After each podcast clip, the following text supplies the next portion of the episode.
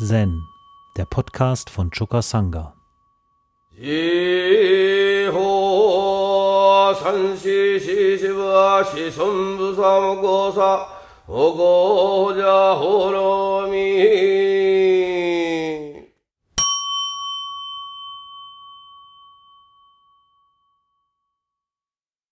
Heute sind wir bei dem Sila Nummer 8 angelangt und das Sila Nummer 8 lautet in der Kurzform, den Überfluss des Dharma nicht eigenmächtig zurückhalten.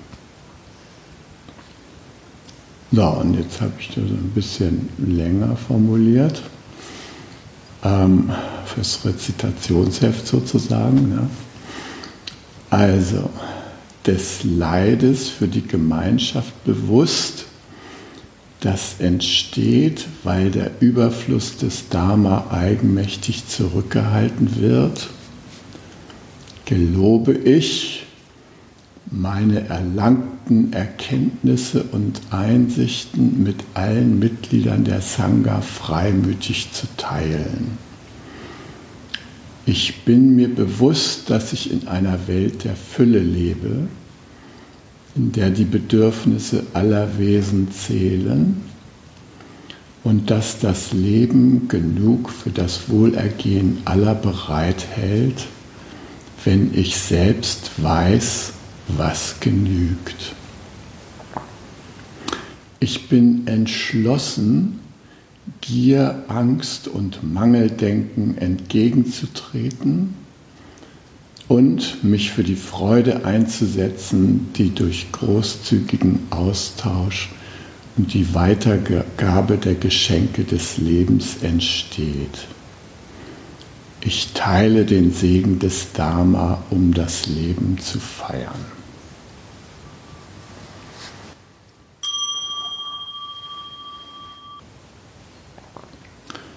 Ähm, als ich das erste Mal in den Tokayan-Tempel kam, nach Japan. Da äh, habe ich erlebt, dass wir dort von allen Seiten beschenkt wurden. Äh, das begann damit, dass äh, ich kaum, dass ich angekommen war, äh, hat der Roshi mir eine 2 Liter Flasche Black Label und eine 1 Liter Flasche Portwein durch den Jiki vorbeibringen lassen mit dem Gruß, ich soll mich ganz zu Hause fühlen in Tempel. Hat er so gedacht, haben wir ja mal was zu feiern, ja. Also. So. Und das hat sich fortgesetzt. Ähm, der Roshi hat uns alles Mögliche geschenkt. Gewänder, Fächer, Praxe, dass wir überhaupt da sein durften und praktizieren durften. Ja. Es war alles ein unglaubliches Geschenk. Wir sind da äh, eingeladen worden ins Theater. Wir durften in Osaka, da gibt es eine Bunraku-Bühne, könnt euch bequem hinsetzen, gibt es eine Bunraku-Bühne Bühne, ein Bunraku-Theater, ein klassisches, altes japanisches Theater, wo ähm, halb lebensgroße Puppen von äh, Puppenführern geführt werden, die selber entweder ähm, völlig in Schwarz eingehüllt sind oder der Hauptpuppenführer, der ist, äh, der sitzt da in ganz normaler Kleidung. Ähm, aber, und es werden, die Puppen werden immer mit drei Personen bewegt. Ja. Und dieser Hauptmensch, der, äh, der sitzt da so dermaßen im Samadhi und so dermaßen reglos, dass man ihn vergisst. Man sieht ihn einfach nicht mehr. Nach kurzer Zeit sieht man nur noch die Puppen sich da bewegen. Und das Bundraku-Theater ist deshalb so ein geachtetes Theater, weil es in dieser Hinsicht auch ähm, einen wesentlichen Zug des Dharma offenbart. Nämlich, dass hinter unseren Bewegungen und was wir so tun, da gibt es einen großen Puppenspieler, den man gar nicht sieht. Und der führt uns den Geist und die Hände. Und äh, ja, das ist natürlich erstaunlich, wenn man das dann mal so symbolisch vorgeführt bekommt und dann tatsächlich sieht, äh, wie leicht man den eigentlichen Drahtzieher da hinten aus dem Auge verliert und vergisst. Ja. Unsere Übung besteht darin, mit diesem Drahtzieher in Verbindung zu bleiben und den äh, wahrzunehmen oder uns zumindest an ihn zu erinnern. Bei allem, was wir tun und nicht in dieses Meins-Meins-Denken zu verfallen, was nun in unserer Kultur leider sehr vorherrschend geworden ist. Ja.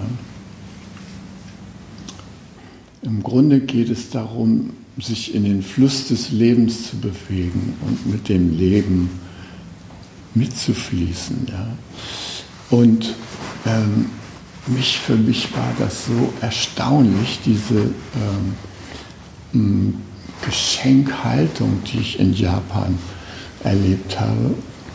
Also, dass wir sozusagen auch häufig anonym beschenkt wurden. Äh, wir wussten gar nicht, wer nun eigentlich der Urheber von so einem bestimmten Geschenk war. Das wurde uns zuteil und äh, ich spürte dann immer in mir so einen Drang, Mensch, ich will das wissen, ich will dem da was zurückgeben und so. Ne?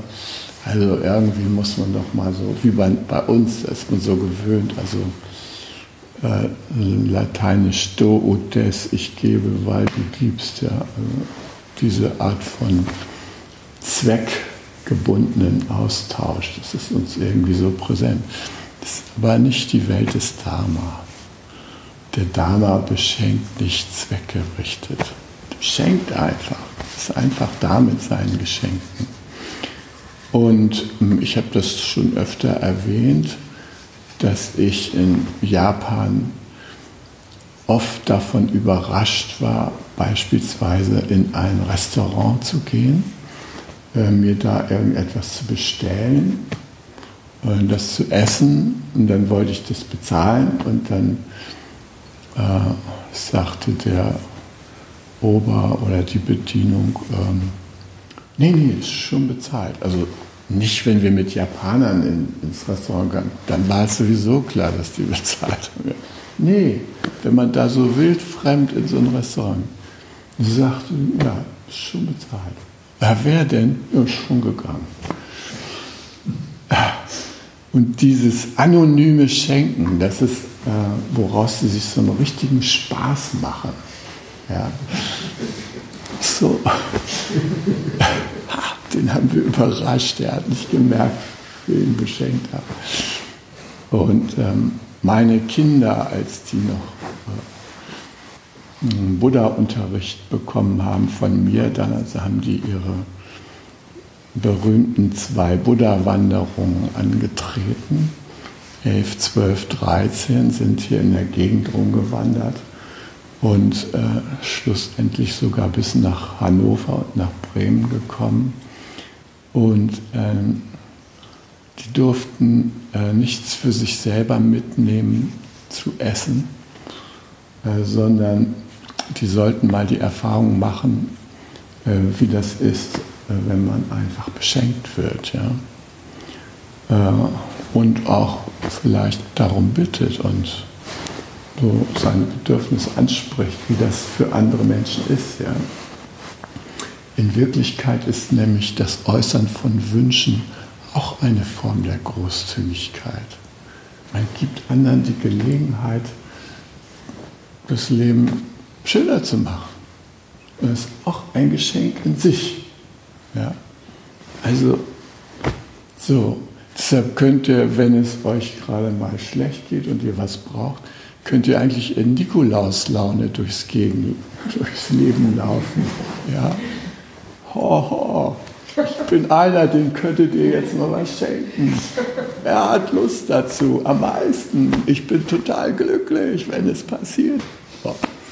So könnte man auch durchs Leben laufen, anstatt so, äh, ich habe gar nichts. Äh, so, pff, gut. Also die haben das auch gemacht und die hatten dann kleine Schokoladen mit und sowas, die sie selber nicht anrühren sollten, aber die sie benutzen konnten, um andere überraschend zu beschenken. Das haben sie auch gemacht.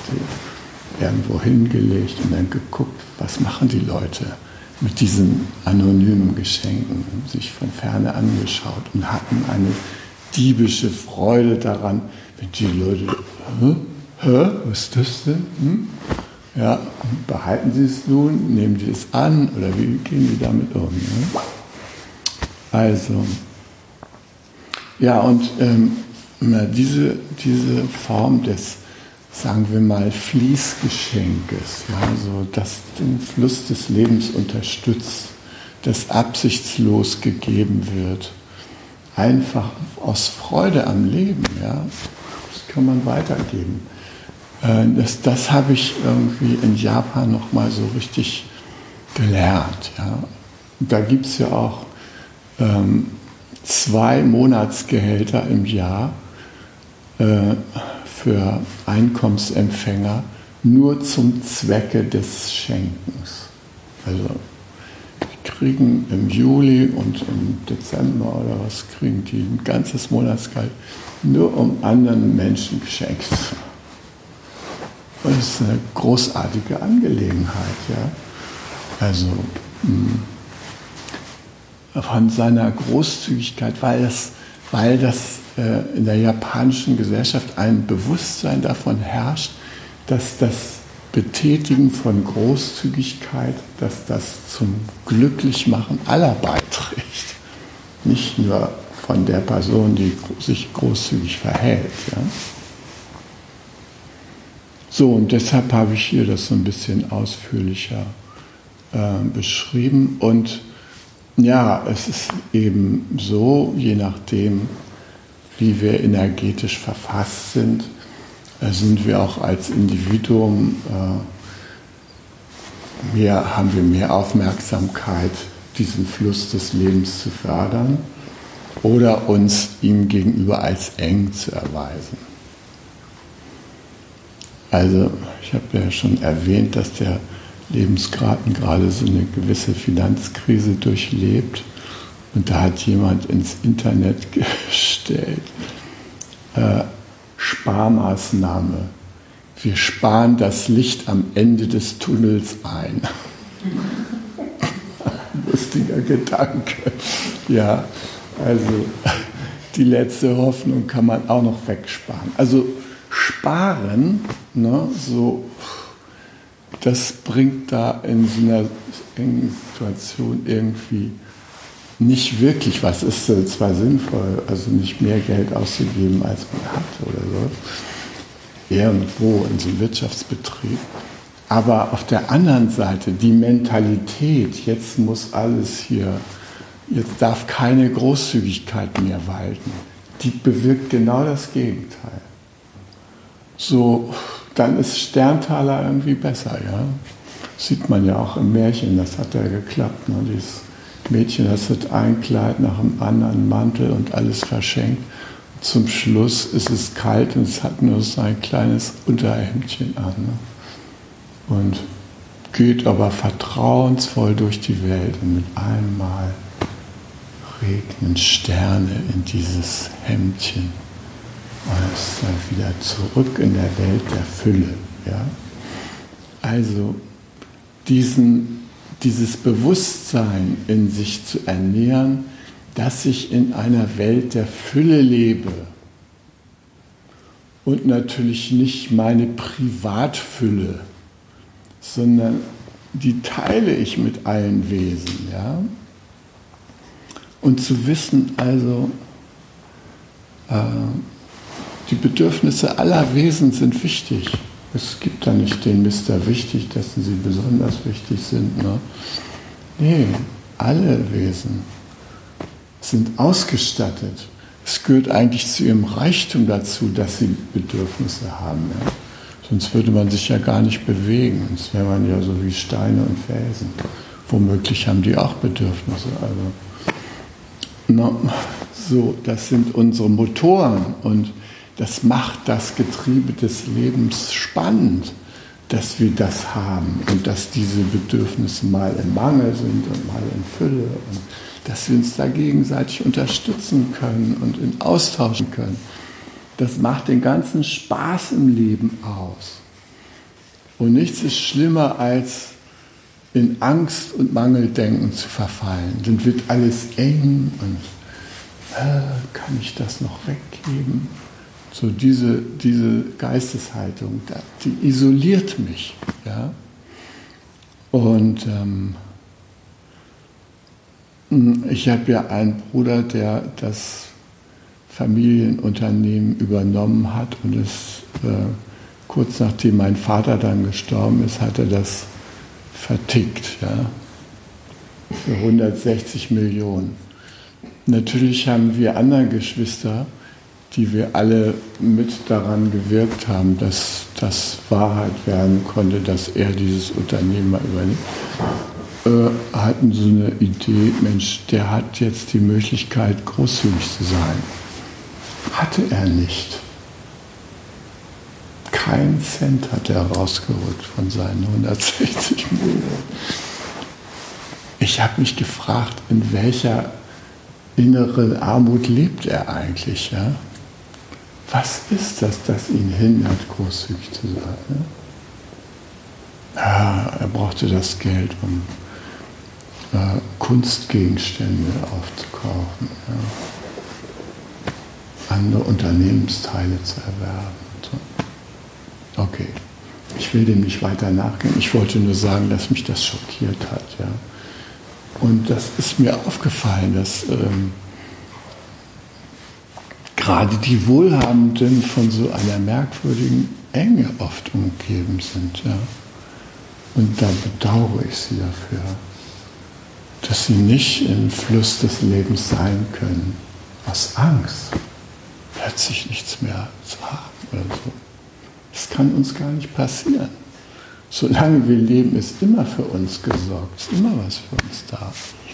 Das ist jedenfalls meine Erfahrung. Ja. Und ähm, manche Menschen machen das fest daran, dass sie sagen, also, ja, äh, ich würde gerne geben, aber ich habe kein Geld. Die haben solche Visionen. Also, wenn ich mal sechs richtige Lotto habe, dann kriegen meine Söhne und dann kriegen meine Nachbarn und ich und, und so weiter. Nur äh, es klappt nicht mit den sechs Richtigen. Ja? Da müssen Sie da lange auf die Gelegenheit warten, Ihre Großzügigkeit zu erleben. Nee, wir sind immer in der Lage, großzügig zu sein. Beispielsweise, indem wir freundliche Sprache gebrauchen. Das ist ein solcher Segen, freundliche Worte zu verwenden eine mitfühlende Sprache anzuwenden. Das trägt dermaßen zum Segen anderer Wesen bei, wenn wir auch beispielsweise, wenn wir mal harsch angesprochen werden oder merken, na, der Person geht es gerade schlecht und sie lässt ihren Ärger an uns aus. Wenn wir dann von unserer Großzügigkeit Gebrauch machen und diese Person freundlich und mitfühlend ansprechen. Das kann die total verändern. Es kann einen richtigen Umbruch in ihrem Leben bewirken. Dogen, der hat vor über 800 Jahren hat er in seinem Shobogenso einen ganzen Abschnitt dem Thema Aigo gewidmet. Freundliche Sprache. Sprache. Ne? Er sagt, freundliche Sprache bedeutet, dass du den Geist des Mitgefühls in dir erwächst. Wenn du fühlenden Wesen begegnest und ihnen liebende Worte anbietest, das macht sie froh. Freundliche Sprache ist das Gegenteil von grausamer, gewaltsamer Sprache, die zu Engherzigkeit und Ablehnung führt. Der sagt, ich empfehle dir zu beherzigen, dass freundliche Sprache aus einem freundlichen Geist hervorgeht und freundlicher Geist der Same für mitfühlenden Geist ist. Sei dir der Tatsache bewusst, dass freundliche Sprache sich nicht darin erschöpft, die Verdienste anderer zu preisen, sondern dass sie Macht hat, das Schicksal der ganzen Nation zum Guten zu wenden. Und mit der ganzen Nation, damit meint er der ganzen Welt. Ja, freundliche Sprache hat so eine Macht. Das trauen wir immer nicht zu, sind ja nur Worte. Nein, wir übermitteln unser ganzes Herz damit. Und deshalb hat es so eine durchschlagende Wirkung können wir so dazu beitragen, dass andere Wesen glücklich werden. Der Roshi, der hat mich darauf aufmerksam gemacht, äh, dass man hm, als Lehrer beispielsweise von seinen Schülern oder anderen Menschen Geschenke erhält. Ja, diese wunderbare Austauschbeziehung. Manchmal schenkt der Lehrer seinen Schülern, manchmal schenken die Schüler ihren Lehrer. Er hat mich darauf aufmerksam gemacht und hat gesagt, wenn du etwas geschenkt erhältst, sei dir bewusst, dass dieses Geschenk dem Dharma gilt. Die Menschen ehren, indem sie dir etwas schenken, darin den Dharma, den Buddha-Dharma. Nimm es also nicht persönlich. ja, sag nicht, oh, habe ich wieder was tolles Geschenk gekriegt. Uh. So, allmählich steige ich hier in der öffentlichen Achtung. Nee, eben nicht. Ja, sondern der Buddha Dharma wird dadurch geehrt. Ja, und das können wir also, indem wir unsere Großzügigkeit betätigen, grundsätzlich tun. Wir ehren nicht nur die Person, wir ehren den Buddha Dharma mit jedem Geschenk, was wir machen. Weil das ist die Natur des großen Lebens. Wir sitzen da in einem Paradies von früh bis spät, von Wundern und Geschenken umzingelt. Ob das jetzt die Rotkehlchen sind, die da morgens flöten, oder die Herbstblätter, die uns hingeworfen werden, der Wind, der in den Bäumen raschelt, die Sonne, die aufgeht, der Mond, der morgens noch am Himmel steht. Es ist eine unglaubliche Fülle, der wir unentwischt ausgesetzt sind. Und unser Problem ist, wir stehen diesen paradiesischen Zuständen nicht zur Verfügung. Wir sind gerade mit so einem kleinen schwarzen Fleck in diesem Paradies beschäftigt. Namens Hans oder Frieda oder wie denken, na, wenn der schwarze Fleck nicht da wäre, dann wäre es vielleicht ganz schön hier auf dieser Welt, aber der ist ja nun mal leider da. Ja? Da ist unser Blick abgewendet davon. Wir können das nicht, den Reichtum nicht wirklich genießen. Ja? Wir sind unversehens in die Welt des Mangels gerutscht. Und die Welt des Mangels ist die Welt der Opfer. Ja? Wir sind dann Opfer. Unser Wohlergehen machen wir abhängig von Verhalten anderer, war von dem, was uns so hm, zusteht oder so. Ja? Also, wir sind da in dieser Opferwelt und das ist tragisch, weil es ist nicht unsere Wirklichkeit. Unsere Wirklichkeit ist, wir sind von einem Paradies umzingelt. Und leider Gottes äh, gibt es Tendenzen, dieses Paradies ungenutzt zugrunde zu richten. Durch Ausnutzung von irgendetwas im Sinne von haben wollen, haben, haben, haben. Die Ozeane leer gefischt, ja. die Erdkruste in jeder Hinsicht ausgenutzt, Bodenschätze rausgegraben und so weiter. Und äh, die Protagonisten dieser Art des Vorgehens, die äh, planen, nachdem dieser Planet hier verbraucht ist, ihr Wirken auf dem Mars fortzusetzen. Da kann man jetzt schon Plätze buchen bei äh, Elon Musk oder so, ne? wenn ihr da mal hin wollt. Also, da kratzt man schon mal ein bisschen so die Taler zusammen. Weil es dann hier nicht mehr geht. Das ist ja wohl die Höhe, ja? dass wir als kluge Wesen, die wir diesen Planeten hier anvertraut bekommen haben vom Buddha Dharma, dass uns nichts Besseres einfällt, als den hier äh, zur Venus zu machen und dann zum Mars abzudüsen. Nee. Also da muss wohl noch was geschehen. Und deshalb sitzen wir ja hier, damit wir aus dieser Falle aussteigen. Es ist ja eine geistige Falle. Ja. Naja, und deshalb ist es wirklich wichtig, dieses Gemeinschaftskoan, äh, den Überfluss des Dharma nicht eigenmächtig zurückhalten. Äh, das bedeutet, ähm, sich darin zu üben, sagen wir mal, in, im Gedanken des Diamant-Sutra zu sprechen. Das Meinige ist nicht das Meinige, darum kann ich es meins nennen.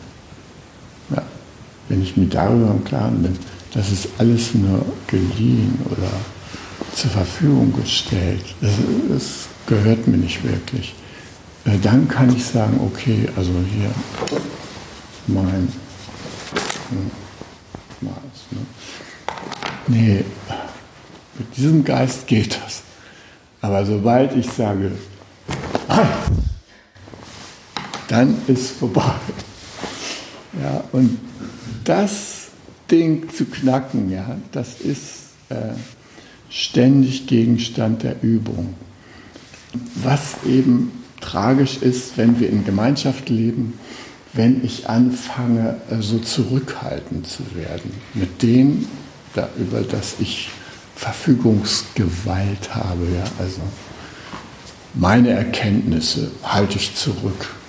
Soll ja doch selber drauf kommen, der Idiot. Ja ich bin ja nicht bereit, ihm das zuteil werden zu lassen, was ich erkannt habe. Nee, das nutze ich erstmal für mich selber.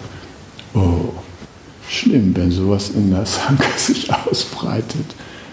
Äh, ja, dann ist irgendwie der Wurm drin. Ja.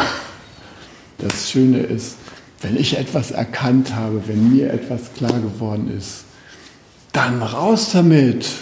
Die anderen sollen auch wissen, ich meine jetzt nicht das Doxa-Gespräch veröffentlichen.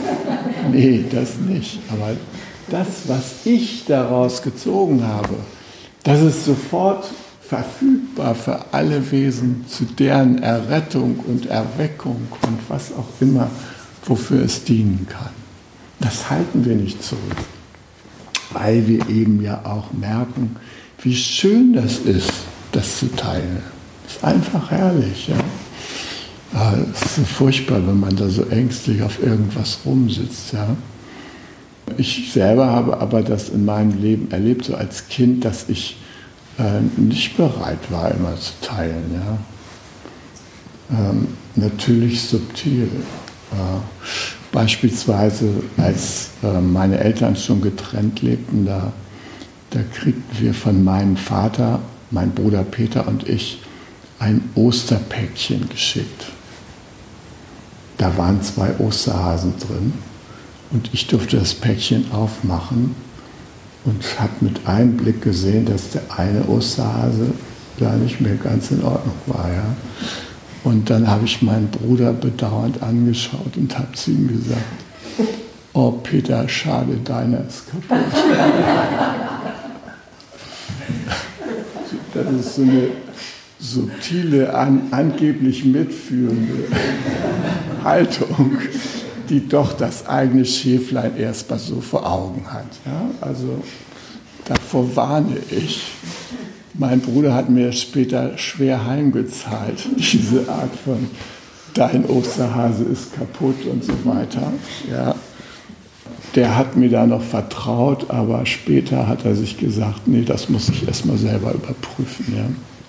Das kann einem eben so ankommen, weil wir ja auch als Kind erstmal leicht fallen können in den Irrtum, äh, den alle Wesen, der alle Wesen befällt, die anfangen zu denken, dass sie nämlich glauben, sie stehen der Welt gegenüber. Die Welt um sie herum, das sind sie nicht selber. Na? Nee, die sind ich und da dann gibt es da so eine Grenze, hier meine Haut zum Beispiel oder meine Klamotten oder mein Zimmer und dann da draußen ist so eine andere Welt, ja, die steht mir gegenüber, mit, der, mit der habe ich in der gewisserweise nichts zu tun. Ja, das ist nicht meins, das ist anderes. Und dieser grundlegende Irrtum, der ist unglaublich wirkmächtig. Die grundlegende Verblendung, die nährt unser Identitätsbewusstsein. Im Buddhismus unterscheiden wir ja acht Bewusstseinsstufen. Und das siebte Bewusstsein, Manas, das ist das Identitätsbewusstsein. Ja? Das sagen wir, mein Körper, meine Gedanken, Copyright, Christoph Hartlapp, mein, mein, mein, meine Gefühle, meine Wahrnehmung. Ja, die fünf Skantas. Ne? Das sind die Ausgangspunkte für diese Art von anhaftenden Denken und gleichzeitig isolierenden Denken das bringt Leiden. Und unsere Übung besteht darin, diese Griffe, die wir da äh, in früher Kindheit äh, manchmal entwickeln oder auch in unserem Erwachsenenleben vielleicht noch verschlimmert, die wieder zu lösen. Wir lernen das erst so allmählich, dass Wahlfreiheit und Loslassen dass das irgendwie zusammengehört. Ja. Wir können nicht immer wählen und dann alles haben, haben, haben. Das haut nicht hin. Ja. In Fluss bringen, die ganze Sache. Es gibt manche Koans, die sich damit beschäftigen und der großartige Zen-Meister Joshu, der hat ja den dritten Patriarchen Sengzan immer wieder zitiert. Ja. Der höchste Weg ist gar nicht schwer, nur Abhold wählerischer Wahl. Denn wo man weder hasst noch liebt, ist Klarheit offen wolkenlos. Ja, wenn wir nicht äh, festhalten, dann können wir die große Klarheit erleben. Ja? Können wir das sehen, äh, wie alles miteinander zusammenhängt und dass wir da durchaus Akteure sein können. Wie Rinzai sagt, der Zen-Meister ist, oder die Zen-Meisterin ist Master of all circumstances. Das ist, was wir anstreben. Master of all circumstances. Herr, Meister aller Umstände zu sein, nicht Opfer aller Umstände. Das ist ein anderer Geist, ja. Oh, ich bin wieder im Opfer der Umstände geworden. Ja, der war wieder so und der war. Nee. Nicht Zen-Master. Zen-Master ist immer Meister aller Umstände. Wir laden die Umstände ein in unser Leben. Wir sind mit denen. Wir brauchen vor denen keine Angst zu haben. Alle Umstände sind willkommen. Flüchtlingsströme kommen, her damit. Ja, äh, weiß ja, ich will jetzt die Beispiele nicht zu sehr verfeinern und zu sehr vertiefen hier auf unsere Alltagswelt.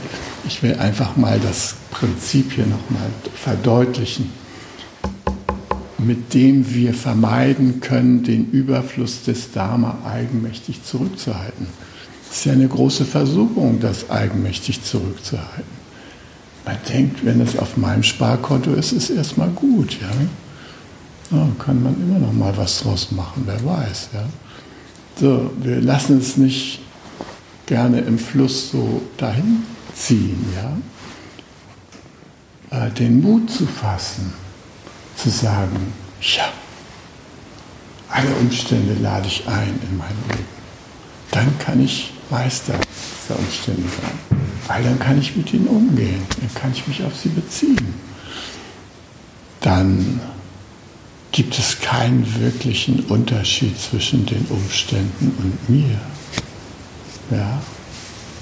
Dann bin ich die Umstände. Und die Umstände sind ich. Hm, das ist eine Haltung, die wir uns durch die Übung nach und nach aneignen. Und dazu beizutragen, das kann die Sangha, indem sie dieses achte Sila übt, den Überfluss des Dharma nicht eigenmächtig zurückzuhalten, im Fluss zu bleiben, großzügig zu bleiben, zu vertrauen und sich zu öffnen zur großen Klarheit des Dharma. Hi. Zen, der Podcast, ist eine Produktion von Chokasanga e.V. in Kooperation mit dem Podcaststudio Paderborn.